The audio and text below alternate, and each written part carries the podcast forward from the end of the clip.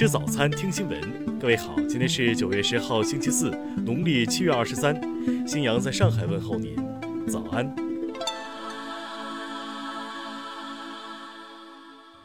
首先来关注头条消息。南海战略态势感知计划平台九号发布消息称，当日凌晨三点，美空军一架 RC 幺三五 S 导弹监视机。从冲绳加首纳向北起飞后，信号消失。随后，一架国籍显示为马来西亚的飞机进入黄海空域，并从凌晨五时许起持续盘旋至上午十一点方才离开。期间最近时距离山东领海基线约五十六海里，推测是 RC 幺三五 S 挂虚假电码，对解放军在渤海的军演进行侦察，收集弹道导弹信号特征。据悉。这是近期记录到第三次美军使用虚假电码对中国进行侦察的案例。据此前报道，美军一架 RC 幺三五 W 电子侦察机被曝于八号前往南海，而该机在飞行过程中疑似通过采用虚假电码的方式伪装成了马来西亚飞机，在中国海南岛和西沙群岛之间密集飞行。对于上述情况，我国防部八月二十七号回应称，近期。美方加大对华挑衅施压力度，对此我们的态度清晰明确：一是反对，二是不怕。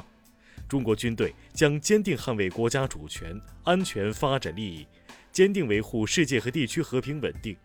我们奉劝美方一些政客认清现实，保持理性，停止挑衅，推动两国两军关系回到正确的轨道。听新闻早餐知天下大事。外交部昨天宣布。国务委员兼外长王毅将于本月十号到十六号赴俄罗斯出席上合组织成员国外长理事会会议，并对俄罗斯、哈萨克斯坦、吉尔吉斯斯坦、蒙古国进行访问。国家卫健委昨天表示，将会同有关部门加快完善传染病疫情和突发公共卫生事件监测系统，推动国家级和省级传染病多渠道监测预警一体化平台建设。据媒体报道。中国电信和中国联通实施 5G 共建共享一年来，双方累计开通 5G 基站超过三十万座。目前，双方 5G 网络覆盖已扩大到全国所有地级及以上城市。商务部昨天表示，目前正加快推进修订鼓励外商投资产业目录的相关工作，将大幅增加鼓励的条目，支持更多外资企业享受到相关的优惠政策。国家统计局消息，今年八月份，全国居民消费价格同比上涨百分之二点四，其中食品价格上涨百分之十一点二，消费品价格上涨百分之三点九。中国电子学会日前表示，当前我国服务机器人市场已占全球市场四分之一以上，二零二零年我国服务机器人市场规模有望突破四十亿美元。数据显示。截至目前，新冠肺炎疫情防控海外华侨华人互联网咨询服务平台累计访问量达1.5亿人次，直接提供咨询服务逾600万人次。水利部昨天消息，松花江发生2020年第一号洪水，至此，中国主要江河已发生20次编号洪水。下面来关注国际方面，据外媒报道，昨天。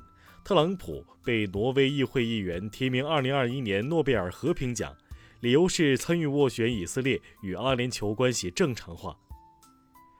美欧九大制药公司高层九号发表联合声明称，在新冠疫苗经过第三阶段临床试验被证实安全有效之前，不会申请相关主管机关批准。上海美国商会九号发布报告称。百分之七十八点二的受访在华美国企业，二零一九年实现盈利。近半数受访企业表示，其二零一九年在华营收增长高于其在全球的营收增长。世贸组织总干事候选人图维杰里日前表示，世贸组织的多边贸易谈判、争端解决和贸易政策监督三大职能，目前都存在一些亟待解决的问题。现在正是时候对其进行重大和必要的改革。英国阿斯利康制药公司八号宣布，因一名受试者出现可能无法解释的疾病，公司决定暂停其全球新冠疫苗临床试验，以便由一个独立委员会对安全性数据进行审查。第五十三届东南亚国家联盟外长会议九号开幕，轮值主席国越南总理阮春福呼吁东盟各国继续保持团结一致，努力应对新冠疫情，推动疫情后恢复。阿富汗首都喀布尔九号发生针对第一副总统阿姆鲁拉·萨利赫车队的爆炸袭击，造成十名平民死亡，萨利赫本人受轻伤。朝鲜领导人金正恩八号主持召开会议时表示，因遭受出乎预料的台风灾害，朝鲜不得不全面审视和考虑修改国家正在推进的年底斗争任务及方向。下面来关注社会民生。上海市市场监管局九号宣布，今年十月一号起，新修订的食品安全举报奖励办法将正式施行。其中最高奖励上限由不超过三十万元提高到不超过五十万元。安徽省近日发布新规，要求特别重大、重大突发事件发生后，当地最迟要在五小时内发布权威信息，最迟应在二十四小时内举行新闻发布会。成都市三部门近日发函，要求对涉及树木移栽的项目加强监督管理，所有项目均应在施工现场提前开展方案公示，接受市民监督。近日，一篇有关外卖的文章在网上引发了公众对外卖平台规则的广泛质疑。九号，外卖平台饿了么和美团相继作出回应，表示将很快调整系统进行改进。昨天凌晨。山西沁县一民房发生一次液化气瓶爆炸事故，造成两人死亡，一人轻伤。